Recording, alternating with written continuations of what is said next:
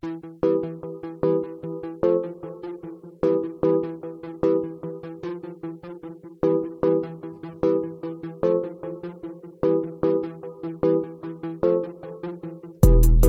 right, welcome back to another episode of the Fast Break Layup NBA podcast. It's your boy Samuel here. I am joined by guests, my boy Romp, the official Romp. Say what's up to people. What's up, guys? How you doing? How you enjoying the playoffs, Sam? I am trying to enjoy it the best way I can after my team got eliminated. the first time I'm able to say that in like eight years, so you know it's a it's a bit of a change, but you know it's a welcome change. Progress, bro. Progress. Yep, yep. Progress is always is always welcome. Um, but yeah, I mean, I'm I'm enjoying it. I'm enjoying seeing um the Hawks get crushed the last couple of games. So you know, Yeah, That's I'm kind of made up for my too. getting eliminated. But um, we're recording right now on Saturday night around ten o'clock. It's halftime of the Jazz Clippers game. Clippers made a valiant effort to try to tie, or they are making a valiant effort to try to get this game, this um series closer to a tie. Um, they're up by at least like by like fourteen or so points right now. Um, and you know, Paul George and Reggie Jackson and Kawhi, they all have it going, so that's that's pretty good for them. We'll get into that series, I guess, a little bit later. But Romp, you are a Sixers fan. Your Sixers, they kind of got punched in the mouth a little bit to start off Game One of this series. Doc Um, Doc Rivers.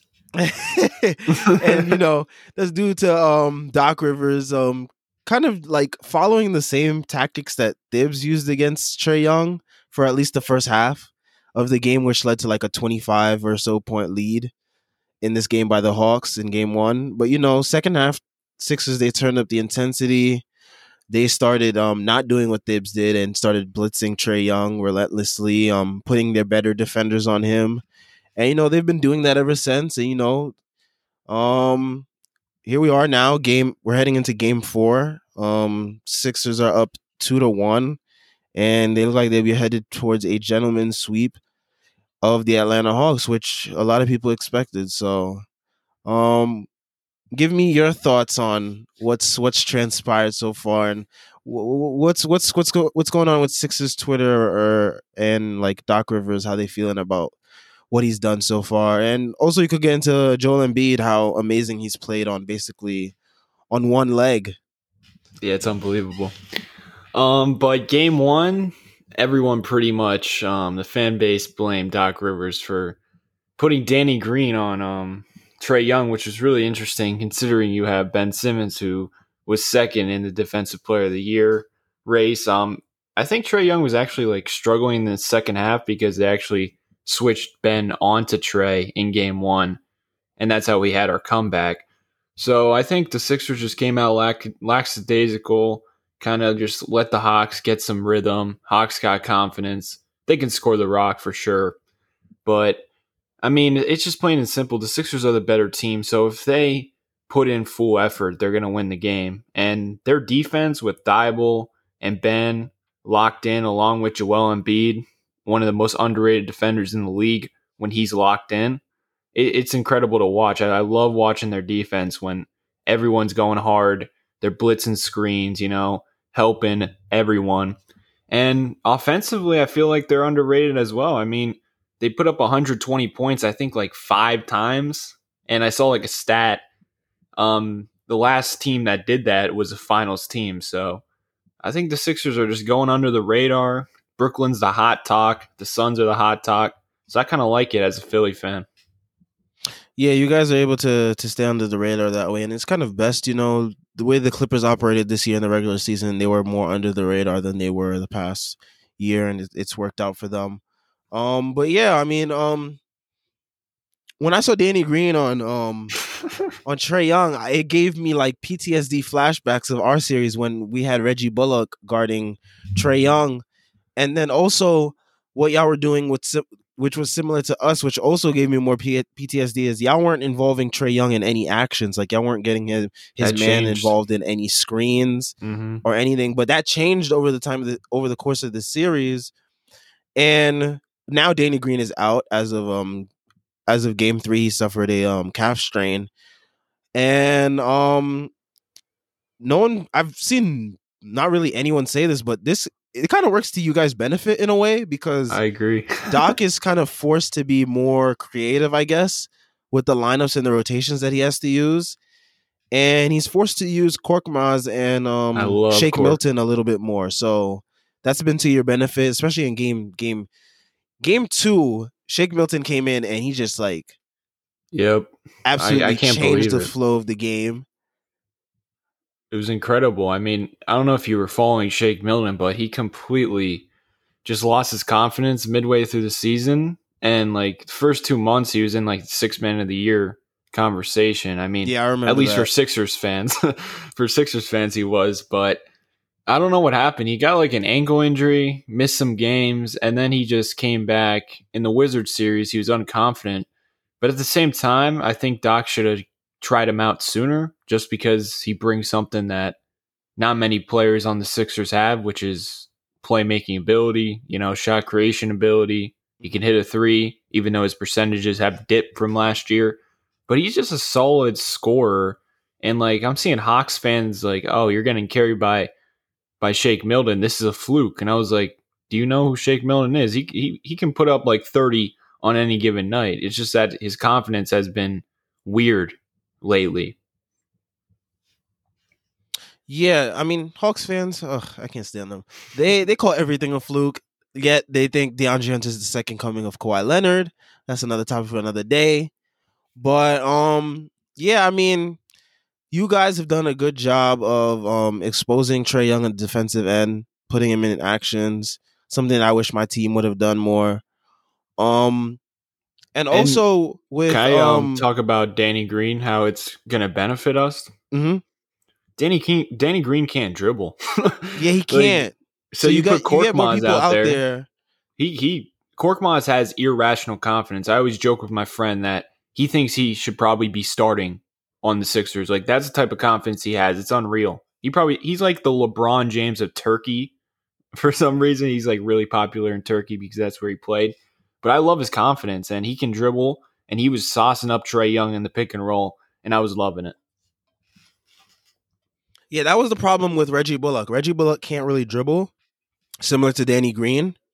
And what you need to expose someone like Trae Young is have like shot creators and guys that can create off the dribble. So that w- that's why um that's why I was so confused. I think you saw my tweet and you responded to why Shake wasn't getting any run. Yeah. But like the type of player Shake is, he's the type of player you need in a playoff series that's like gonna swing games. Like his instant offense off the bench is like incredible. And in game two, that's what that's what swung that game. Um and that's what kind of opened the floodgates for the rest of the bench to start being able to score. Like you saw Dwight start to get to, to scoring um action. Um when Shea came saved in. our season. Yeah, basically, because if if you guys were in a close one with Atlanta, and Atlanta likes to to be in those close ones because they know how to pull away. But if you really put your foot on their neck, then they won't be able to like really pull away from that. Um, and then game three, I mean, we just saw aggressive Ben Simmons, which I think everyone, including Sixers fans, of course, have been dying to see. Um, and um, Joel Embiid, I mean, like, I don't know if he has like insane pain tolerance or he's just like superhuman at this point, but like, there was a point where he looked like he re-injured his knee, and then he just came back down the floor and caught an alley oop, and I was like, all right, I guess he's, he's fine. a warrior. Yeah, he, I love he's that man. incredible. I I don't think he gets enough respect. I'm gonna be real. I a part of me thinks I'm just biased, but I truly believe he is the best player in the playoffs currently. You can let me know if I'm being biased, but you look at offensively and defensively, I just don't see another player as dominant as him in the playoffs standing. You know what I'm saying? Is that fair or am I just being biased? Um, it's fair, but like, it's like it's really hard because a lot of players are playing like really well right now. Like you got That's true. D Book playing well, you got um Kawhi playing well, you got KD playing well. Um, yeah, it's like the playoffs this year is, is a really deep field. You got Donovan Mitchell. I can't forget Donovan Mitchell. He's been killing the Clippers the last yeah, couple Donovan. games. But yeah, I mean, Joel Embiid, he has a really solid argument for best player in the playoffs right now, especially that he's doing this on one leg too. Like, to me, that's remarkable.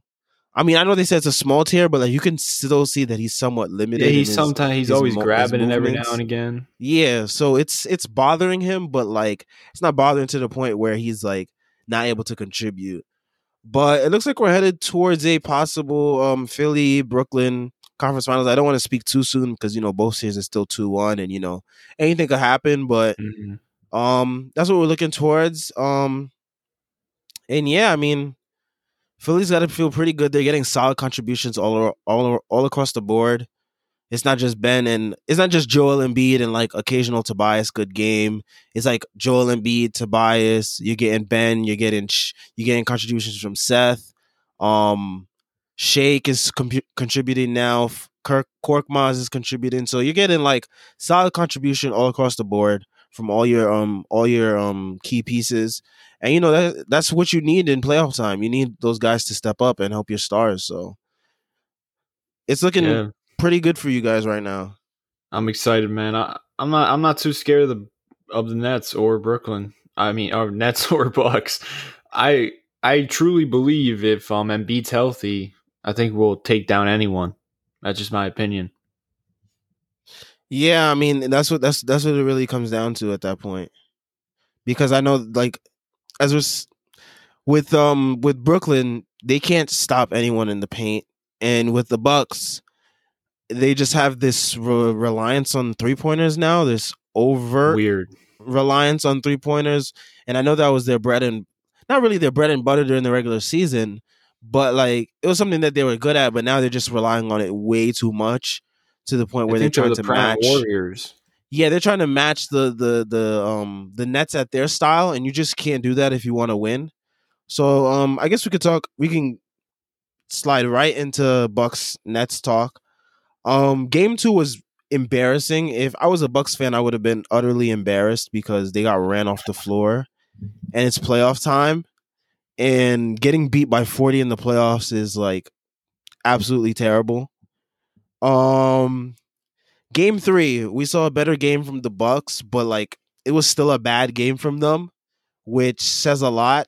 And it was also a bad game for the Nets too. I mean, 83 both points. teams, I think they didn't even crack ninety. Was it? Yeah, it was 83 86. Yeah, I mean that's like 2004 level scoring in the playoffs. Like, it it was bad. It was an awful game to really watch. And what made it even worse for me, at least personally, was um seeing Giannis take eight threes. Ugh. Yeah.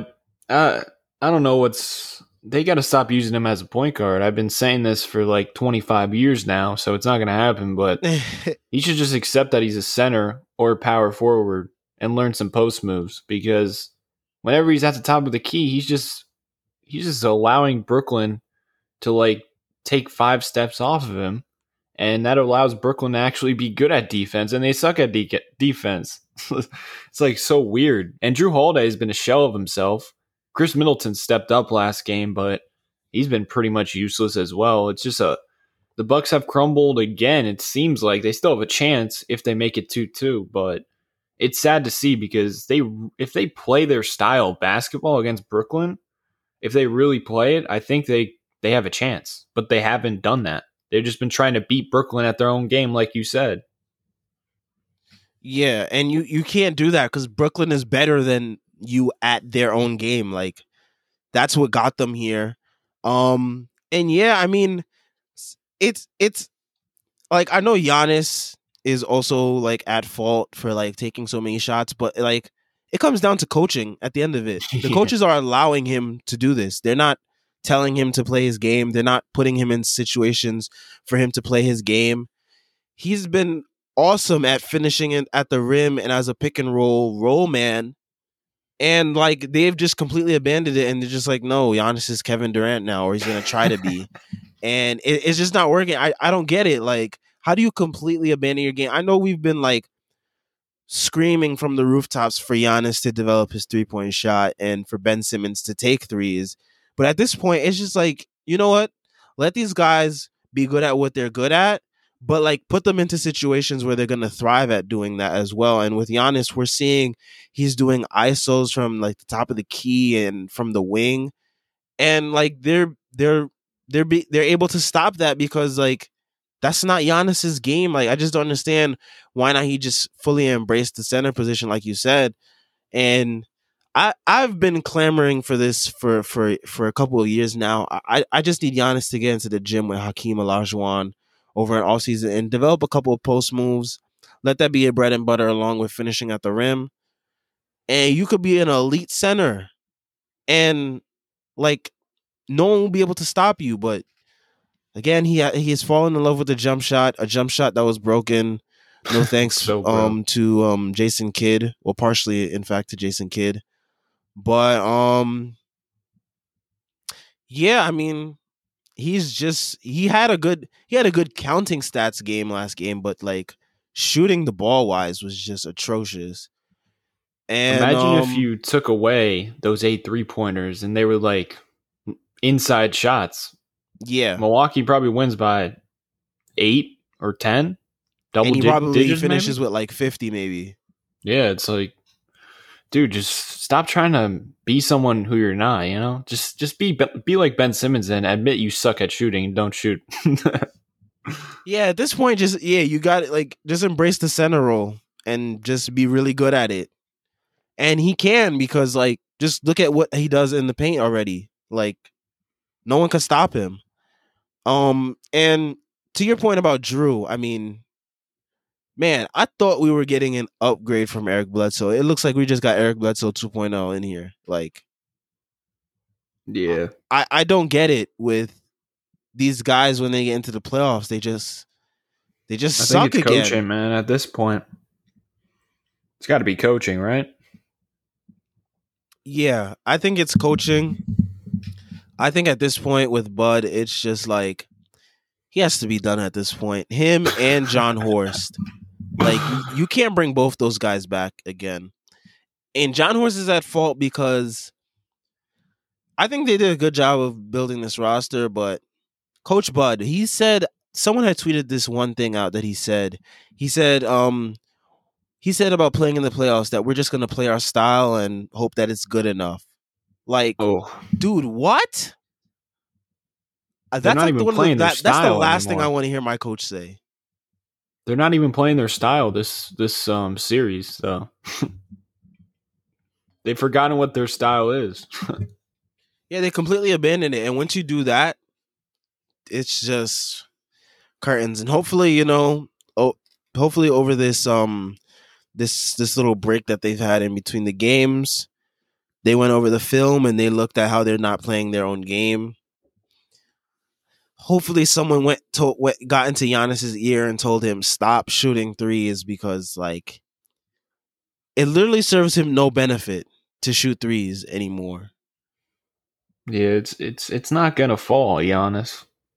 And then I feel like the worst thing is when he hits one, he thinks he's gonna hit another. so then he just fires even more. And he got to change his free throw routine. Ugh. Oh yeah. Um, He's not I even mean, looking at the rim. Like, what's the point of it? and like he- at this point, it's in his head because he's just like overthinking it at to the point where like he's at the line for like 15 seconds at certain points, and like they have no choice but to call the call now. So it's like he's not doing himself any favors. But like also with that, the coaches haven't gave him any favors as well. They haven't put him in situations to really Mhm. maximize his his his style. So bad job all around by the Bucks. I'm like sort of hoping, f- like I, of course I want them to beat the Nets because like who doesn't want them to beat the Nets? But like it's like I kind of want them to get eliminated just so they can Yeah, finally have a because they're wake up playing call. stupid. Just because they're playing stupid. Not even just because they're playing stupid, but I just want them to have a wake up call for them True, to true. finally get rid of Bud. Like it's time. yeah, it's it, it is time. It's been time. I trusted them this year. I thought this was the year, man. They And made some changes. like idiot. Yeah, we all look like idiots now, but like they made some changes that like were somewhat significant. Like they did more switching on defense during the regular season. Now they just do drop and uh, they're just abusing Brook Lopez in that situation. It's another thing. Oh man. and like Ooh. what pisses me off is like Bud will watch the Nets do like five straight pick and rolls and like get Brook in the action and it will lead to a score like every time and Bud is just like standing there watching it like sorry. Just letting it happen. Yeah, and it's like see this this is why like oh man, it, it pisses me off cuz it's like him and Eric Bledsoe, they owe Giannis some hardware, man. Or at least an appearance at some hardware. Like they've done this man so wrong pl- do, doing the things that they've done and playing the way that they've played. Oh Yeah. man. But I at some mean- point, Giannis got to be like, "Yeah, this ain't my game. I'm just gonna learn some see- post moves." But see, Giannis is the good soldier, just like Steph. Like those two guys, whatever their coach says, they're like, "Yes, sir," and like they don't stray from it, which which kind of sucks because like seeing those two type of guys go rogue and do whatever they want, it would be it would be amazing basketball to watch because it it would finally release them from those from those um from those rules that they their coaches have like put on them, but that that's not the type of players that they are, so it kind of sucks. I mean, they're putting 40 year old Blake Griffin on Giannis. Like, you just got to sit Giannis down and be like, dude, Blake Griffin's on you. This ain't the old Blake Griffin. Come on. Let's get him in the post. It's just bad coaching, um, bad, just dumb shot taking by um Giannis at times too. I don't know. It it seems like there needs to be a change unless they figure it out, which is possible, but I'm not trusting them anymore. they lost my trust. Yeah, I'm I'm I I'm a big fan of Giannis, but like as of right now, I just gotta leave them be and stop believing them. Stop believing in them because when someone tells you and shows you who they are, just believe them.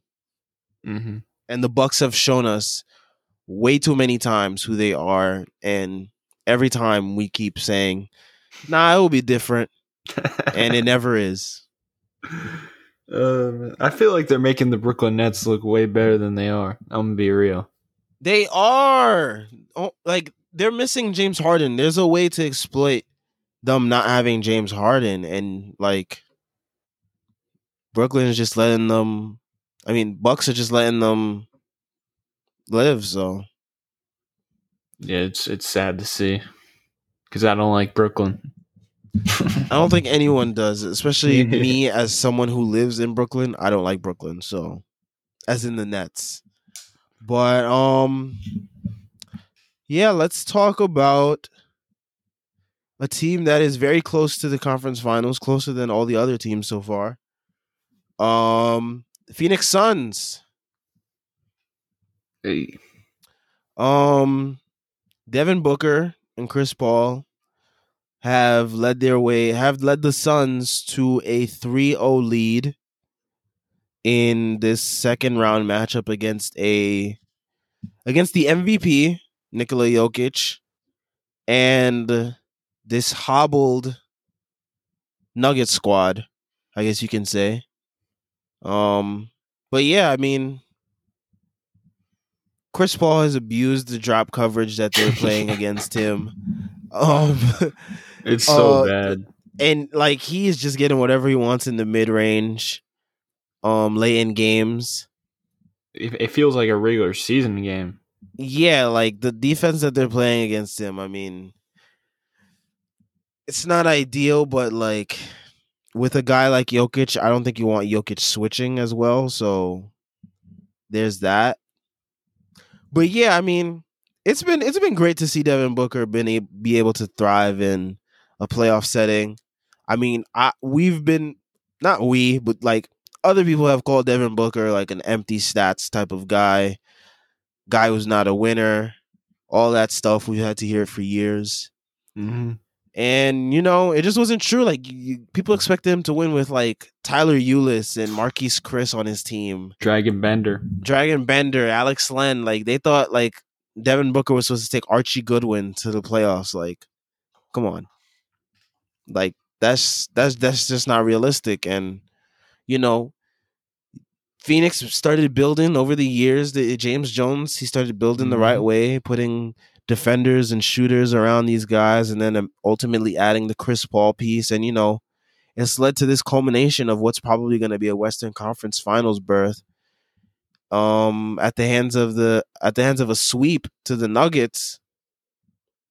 So, I mean, what have been your thoughts so far with um this series?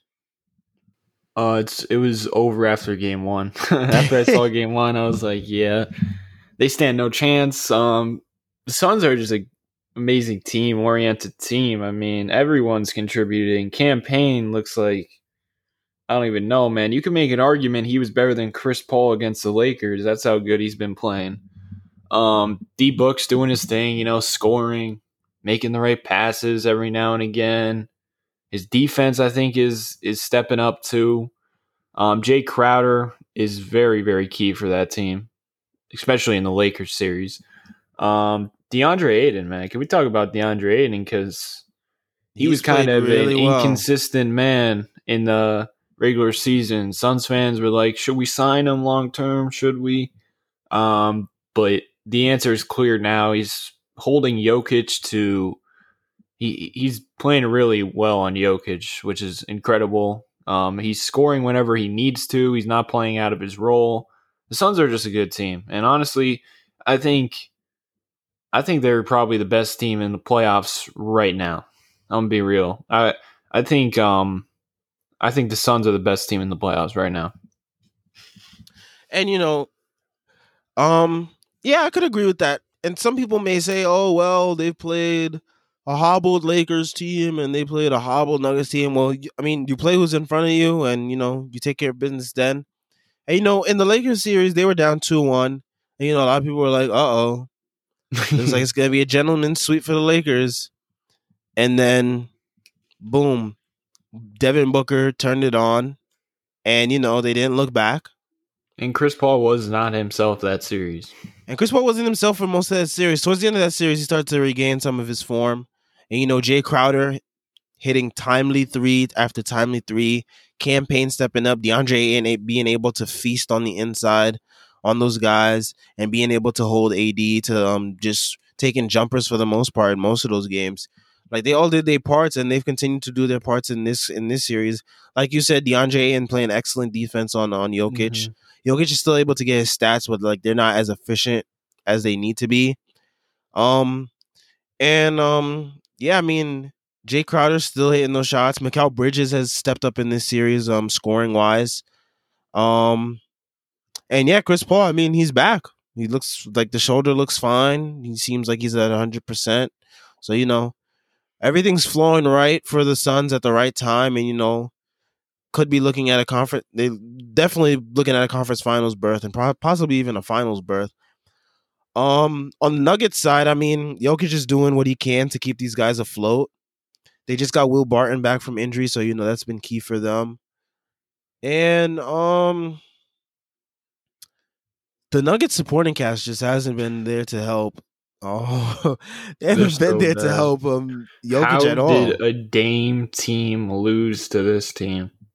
Yeah, this looks even more embarrassing on Dame and them, especially after they blew that Game Five game where he had like fifty five, and CJ and and, and Covington had a bunch of turnovers and stuff that cost them the game. Yeah. I, but, I can't believe they lost that series. I, I I'm I'm just baffled. I think Dame's style kind of really didn't allow any other players to get in rhythm for the Blazers in that series. Plus, um, Terry Stotts, you know, he did his thing as well. And as as in did his thing, he made sure that he was fired by the end of this series. um, but yeah, I mean, um, the Nuggets supporting cast Austin Rivers, Facu, um, to lose to an Austin Gordon. Rivers, Facu, Aaron backcourt. yeah, Aaron Gordon. I mean, um, a lot was um made of the trade when he when it happened. And I know he's more of like a third or fourth option when Murray is fully healthy, but now that he's asked to step up and really help things, I bet you Vucevic is probably like, see, Can I Look what- roast um Michael Porter Jr. too? Go right ahead. Dude, this guy could be so good, but he doesn't have a lick, a lick of basketball IQ in his system. And having Jokic and Michael Porter Jr. on the court at the same time defensively, I'm not too confident in it unless Michael Porter Jr. improves over time. But I don't see it because he just has this like personality that I just I don't mess with. He seems like he's arrogant. Um, he takes dumb shots, and if they aren't falling, it kills the team.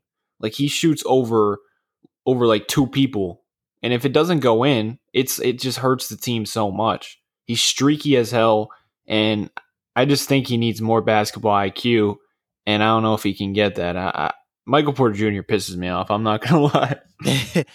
what pisses me off about Michael Porter Jr., especially as a Knicks fan, is when the Kevin Knox thing gets bro- brung up, and you know, those those those those conversations have been awfully quiet lately. You know why? Because you know Michael Porter Jr. is back, which was a huge issue, and why the Knicks passed on him, why multiple teams passed on him Mhm. was was was starting to flare up, started acting up, started getting stiff. And they said, "Oh, it wasn't a result of the back surgery." Well, you know, it's still a concern nonetheless. And you know, ever since then, he's looked just like Kevin Knox. So we're even right now. So all those people making those comps, all those people making that comp, making that conversation. I hope y'all shut up now because he looks like Kevin Knox now. So he just takes dumb shots, man. yeah, I mean, when he's hitting them, Yeah, it's great, but when he's not, great, but when he's not, yeah, and I guess with, I mean, I guess he has no, cho- he, he doesn't have. I wouldn't say he doesn't have no choice but to take those shots, but he has no choice but to be such a focal point of the offense now. And I think a lot of these shots are just of uh, a nature, not even just of himself, but like what the Suns are um just like forcing him to take at this point because you know Suns had a top top I want to say top 6, top 7 defense in the league this year. So they're forcing him 6'10", into tough shots and he can't too. play defense. That too, that also sucks. I mean, like guys like Mikal Bridges are attacking him on the court. So, you know, Mikal I'm and it's it's not a knock at Mikal. I mean, Mikal's not really an offensive oriented player, but like Yeah, him being not able to attack Michael Porter Jr. on a switch or whatever it is Um, I don't know, man. It's key. It's scary. Yeah, I mean, yeah, it is. But um how you feel about the Suns' um chances of possibly making the finals now? I think um, I would pick them against the Jazz. Um, I, I would have to pick the Clippers if they face the Clippers, just because I don't think they match up too well against the Clippers. But they definitely have a chance against either teams. To be honest with you, they're and if they have home court, that that home crowd is really really good for them. So they definitely have a chance against anyone. Yeah, the Suns, the Suns' home court, huge advantage. It's like similar to MSG, the way that crowd gets down. Like, I really enjoy watching Suns games when they're at home because, like, especially when they're rolling, like when D Book or like Chris Paul or Cam Payne starts rolling, that crowd starts getting into it. Man, those games are fun. But yeah, um, I would like to see the Suns get to a, a finals appearance, especially in Devin Booker's first playoffs to get to the finals just like that and have a chance to win. I mean, that would be a crazy story to tell one day. Yeah, that'd be insane. First, first freaking playoff experience, championship. Oh man, Yep. And I mean, just going back to a largest larger point of things with guys like Devin Booker, um, Jayson Tatum, Luka Doncic who got eliminated, Ja Morant who got eliminated, um, Donovan Mitchell who's still in it, and unfortunately Trae Young. Um, this younger generation of this younger generation of basketball players is really starting to make a name for themselves on the main stage. and Ben you Simmons. know, and Ben Simmons. I mean, to a to a lesser extent. I mean, his his impact is more Hey, his defense is unbelievable. But yeah, I mean this this next generation of um of NBA talent is really making a name for themselves early on in their careers, similar to the way um guys like Dwyane Wade, Carmelo Anthony, LeBron James made a name for themselves early Oh, on. you also forgot NBA Dillon career. Brooks. Not including Dillon Brooks. He is not like the others. Hey, He- bro, when I saw that graphic game, earlier, man. I was just like, I was like, what are we doing here? We got like all these young stars, and then we got Dillon Brooks. No offense to anyone who likes Dillon Brooks, but he's just not that guy. He's excellent defensively, and he's also a hack, but he's just not that guy. He was able to score pretty well against Utah, but again, not that guy. I saw someone's um, comment. He probably thinks he's the best player on this list. Oh, of course, Dillon Brooks has that like he has irrational confidence on like HGH. Like it's insane. But you know, all props to him. I mean, he he's He's he's, able to he's able to keep up with a lot of the guys on the court. So you know, he, he's not no scrub out there. As much as I I, I don't like him. yeah, solid. um. So let's get to the last series here. Um, game currently on. Um, Clippers up by eleven. I haven't been paying much attention to this third quarter, but what I can say for at least the first two games was Donovan Mitchell was sensational, Yeah. and he's He's been sensational tonight again. too. Apparently, well, not as sensational. I mean, his shooting's not that good, at least from two point, but from three point, he's shooting fifty five percent. So you know, he's shooting that thing. He's got twenty six as we are recording right now, end of the third quarter. He is carrying the offensive load so far for the um the Jazz, but like he's been able to do that for the majority of this series. Part of the re- huge reason why um the Jazz are up three. I mean, up 2-0 in the series. Um, but yeah, I mean, first game he scored, I believe it was forty five. Second game he scored thirty five, and you know they've gotten solid production from their other guys, as in um Ingles and Clarkson and Bogdanovich whenever they needed it. So you know They've been rolling. They've been rolling, and you know the three pointers are a huge part of their offense, especially in game one. Game one, they took so many threes, at least in like the first quarter, it seemed, and they took fifty. Yeah, they chuck them off. They took fifty, and they, made 'em off seventeen. every possession. It's kind of scary. Yeah, I mean that is that that was their bread and butter the whole year, and a lot of people thought it was gonna fall off in the playoffs, and so far it hasn't, which has been incredible because usually three point shooting like that, there's a lot of variance that can come into play, especially in these playoff settings. I mean, look look when we look back at um at Houston, two thousand, I want to say eighteen or seventeen playoffs. I don't remember which one it was off the top of my head. But they missed they missed 27 straight. Yeah. And like that type of stuff can happen when you're overly reliant on the three-point shot and you're not looking to make any you're not looking to take or make any other shot. So they kind of taken Morey ball and they put it on steroids and like it's worked for them. And we'll see how far it takes them, but when At you least run they into have the ability to do it. The Bucks, on the other hand, yeah, nah. Yeah. You gotta have personnel and the Bucks I mean the Jazz so far they have the personnel to do that. So credit to them for that. But um when you um when they haven't run into I don't want to say they haven't run into elite defense yet, but I mean when they can run into the Suns who play good defense, great Close defense out hard. and they close out hard to those shooters. It's going to be very interesting to see what um, Utah does to counter it, and if Utah can keep up that shooting because playing against defenses like that will definitely swing defense, swing Plus, the the Jazz are kind of lucky in this series. They don't. Re- they don't have a guy to expose um, Gobert on the defensive end of the floor. Like yes, Chris Paul is going to go insane, like he is Yes. against Jokic. Yes, exactly.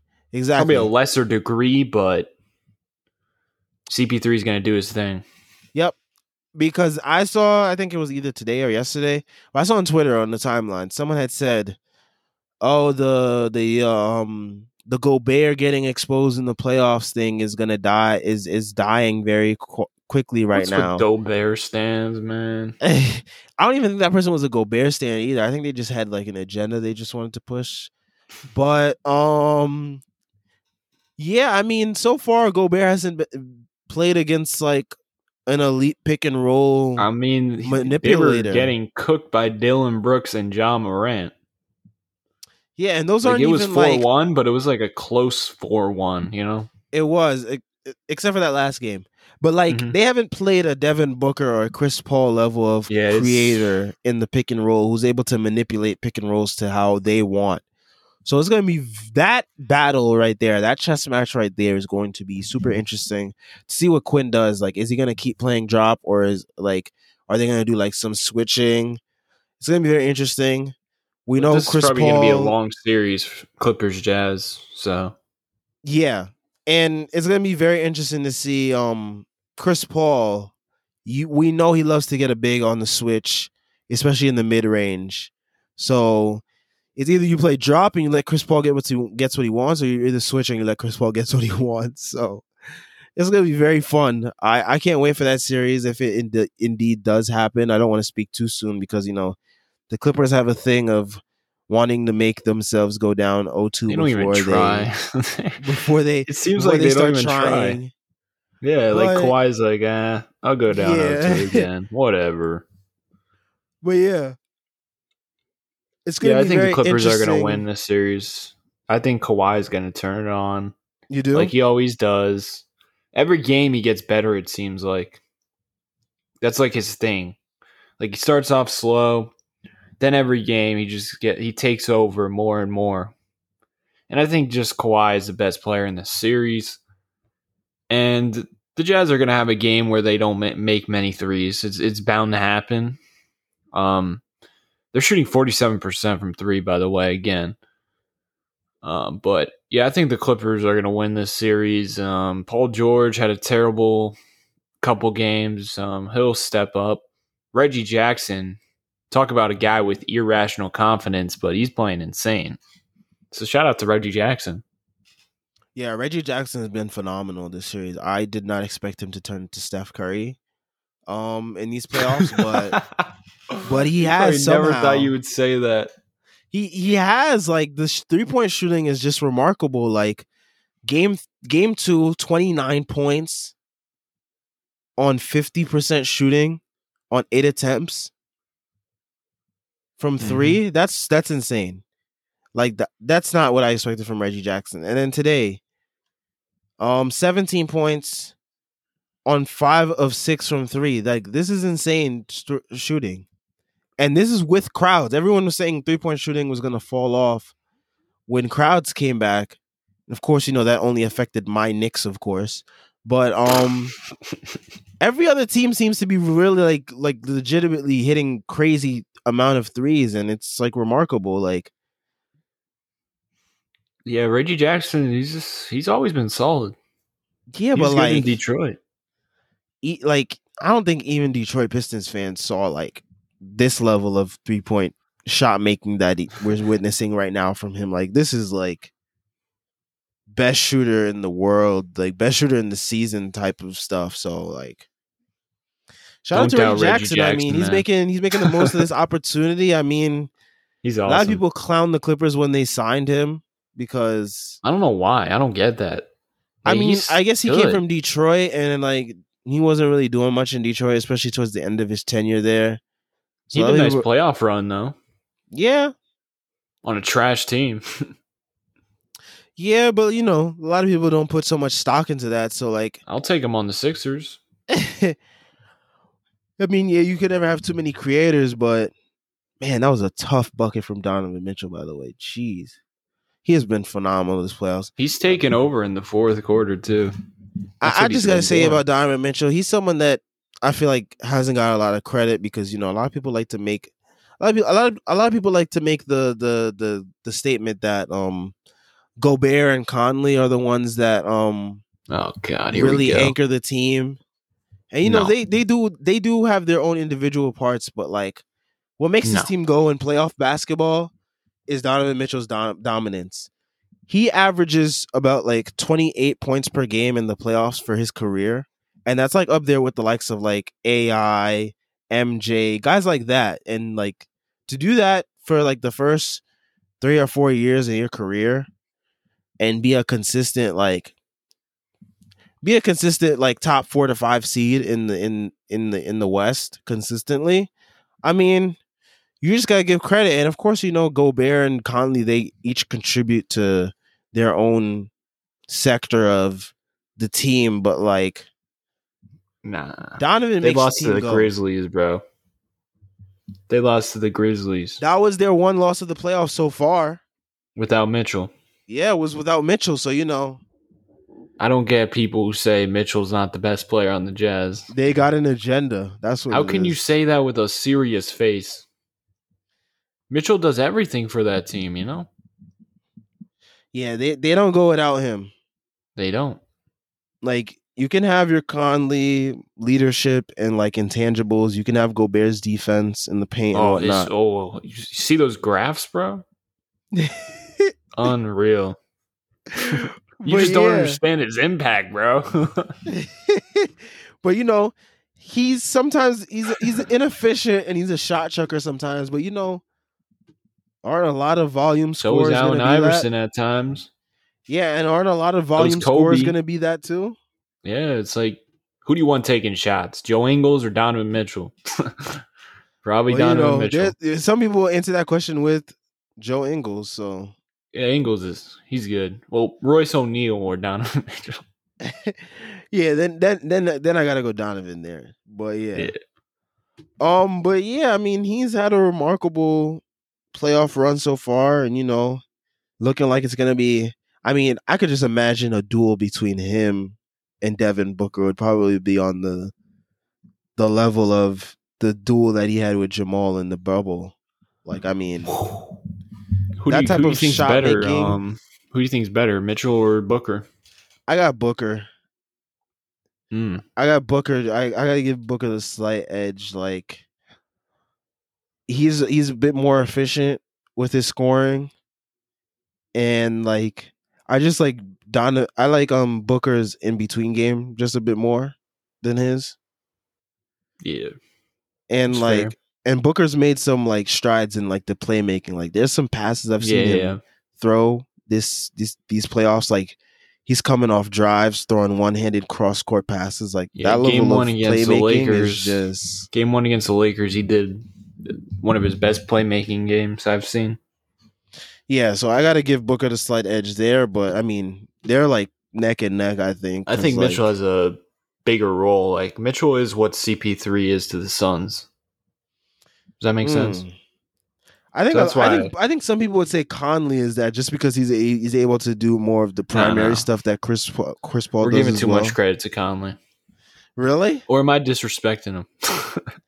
Possibly because I think Conley does play a, a role. Some people may overplay that role because um they want to discredit Donovan to a degree, I guess. But like, yeah, I feel like Conley still has a he still has an important role in this team. So I will give him that. Um is there anything that we are missing from these playoffs that we did not discuss? um, Ben Simmons should have been Defensive Player of the Year. That's all I'll say. I I could, I could, I could get with that. I mean, he had a great defensive year, and you know we're seeing what he's able to do to disrupt the Hawks' offense. And you know, I think I think with Ben Simmons, a lot of his off, his lot of his defense gets kind of overshadowed by the lack of offense and his lack of aggressiveness as well. And like game three, when we saw it come together on both sides of the ball, that's when you saw a lot of people start to like be like, "Yo, Ben Simmons, like he's having a great game today." Like that type of stuff we was hearing. So, yeah, but he is who he is. You just got to accept him. That's what yeah, I've but done. I feel like if you get aggressive Ben Simmons more, that's what kind of guarantees like you how far the team can go. I think um I think even with his limitations, I think we could go far. Maybe Just if you're able to have Tobias and Seth and all those other guys Yeah, show true. up the scoring, then maybe so. But even then, him being aggressive forces the defense at least to pay attention to him a little bit more, where they're not completely ignoring yeah, him. but he's not gonna be. that's, that's what we got. see, that's the thing. When he was aggressive in game three, it opened up the passing lanes even more for him. There's so, a like- chance. There's a chance he will, but at this point, as a Sixers fan, I just got to accept that he's not going to do that for my mental health. And just like ever since I've done that, I've loved Ben Simmons and been defending him because he's so good defensively and he makes amazing passes. And it's just like, oh, I would rather Embiid take shots than a little hook shot from Ben Simmons. But still, every now and again, I'll be like, dude, you have Bogdanovich on you, bro. Bogdanovich. exactly. And like there was a play yesterday where I kind of got pissed because like the reverse layup. yes, he had John Collins on him, bro. Dunk it on him. John Collins is not doing squat to you, bro. John Collins is a dork. And he's a loser, and he's not gonna do anything to contest you at the rim. Just go up and dunk it or reverse layup or something, man. Like it's John Collins. He's not nothing's hot. Like, come on. There is another blessing to Simmons being dumb as hell on offense, though. I think it's made Embiid just That like, much more aggressive. it- yeah, it makes him experiment with things like, you know, you notice him working on the perimeter more often now because he kind of has to if they're Yeah. triple teaming him. So I think Ben being the liability he is, I think Embiid was like, yeah, I gotta, I gotta get in the lab this offseason and like just be dominant. So that's kind of a blessing. But other than that, it sucks. yeah. But against the Nets, like there's there's a there's certainly an outcome where Ben Simmons just has 25 points randomly. You know, well, he's saying? gonna have plenty of those opportunities against the Nets, especially because Same they don't the really guard the rim. So I think it's all about confidence with him. Like now that he's got 18 points under his belt, hopefully he'll be like, "Oh, they can't stop me." So he'll look for it more. Because when he goes, another thing is he can't shoot foul shots, so I think he's scared to get fouled. Well, he didn't look like that in game three. I'll say that. Like he looked Yeah. like he wanted to get fouled, and you know he was it's he not was even welcoming worth, like, it. So It's not worth talking about Ben Simmons because it doesn't make sense. I feel like I feel like it's, it is worth it. It's, it's it's interesting because him being aggressive opens up so much more things for the offense. But like even then, the offense still kind of pretty flows regardless. But like you kind of gets let you kind of get less droughts when he is aggressive. And as we were watching the game, Donovan Mitchell is heading to the locker room. That doesn't look good. Oh, He's no. limping. That injuries suck, bro. Yeah. So hopefully I say- Donovan hopefully by the time you are listening to this on Sunday morning or afternoon that Donovan Mitchell is fine and able to go for game 4. But um yeah. Um Can I say one more thing? mhm. Adam Silver, 40 game regular season, make it a 10, 10 um, teams in each conference playoffs. The regular season pointless. Just to that point try- I would say keep the 72 What's- keep the 72 but spread it over the course of the um the 82 game season so the games are spread out so well that's true. and what you about know like 56? Nah, they would never do that. They need the cash. But like 72 is fine with the plan. Keep the plan as well. Um, but like tweak the rules a little bit. And you know, I feel like that would be successful. Yeah, that's fair. What Yeah. about 64? nah, it has to be like 70 or more with this league. You know, Adam Silver and the owners, they want all the money they can get. so- That's I think if the players are able to negotiate something, they would probably be able to say like, "Hey, look at this season." And Donovan Mitchell is back on the bench as we were watching, so Oh, let's go. hopefully, you know, all is well with him. Um, Um, and last thing I have to say is um, watch out for the Knicks next year. Kyle Lowry, Josh Hart. How do I know you're going to Kyle Lowry, Josh Hart. You know those are Hey, they, they like Kyle Lowry's going to. Sixers, bro. Uh, I don't know. We got a chance to give him more money, but we'll see. Um, and um, the actual last thing I want to say is um, screw the Hawks and screw Atlanta. I hope they lose in five. Um, and I hope Trae has an will. awful last two games. Like I hope, and I hope the I hope the Hawks max. Man, we didn't um, even talk about his flopping. Oh, yeah, let's get into that. Okay, so I'm I pointed this out, especially in game one, because game one this frustrated me because he had Thybulle on him, and like first of all, Thybulle didn't even like Touch him. not even didn't touch him. Thybulle didn't even initiate the contact with him. It was Trae that initiated the contact with him.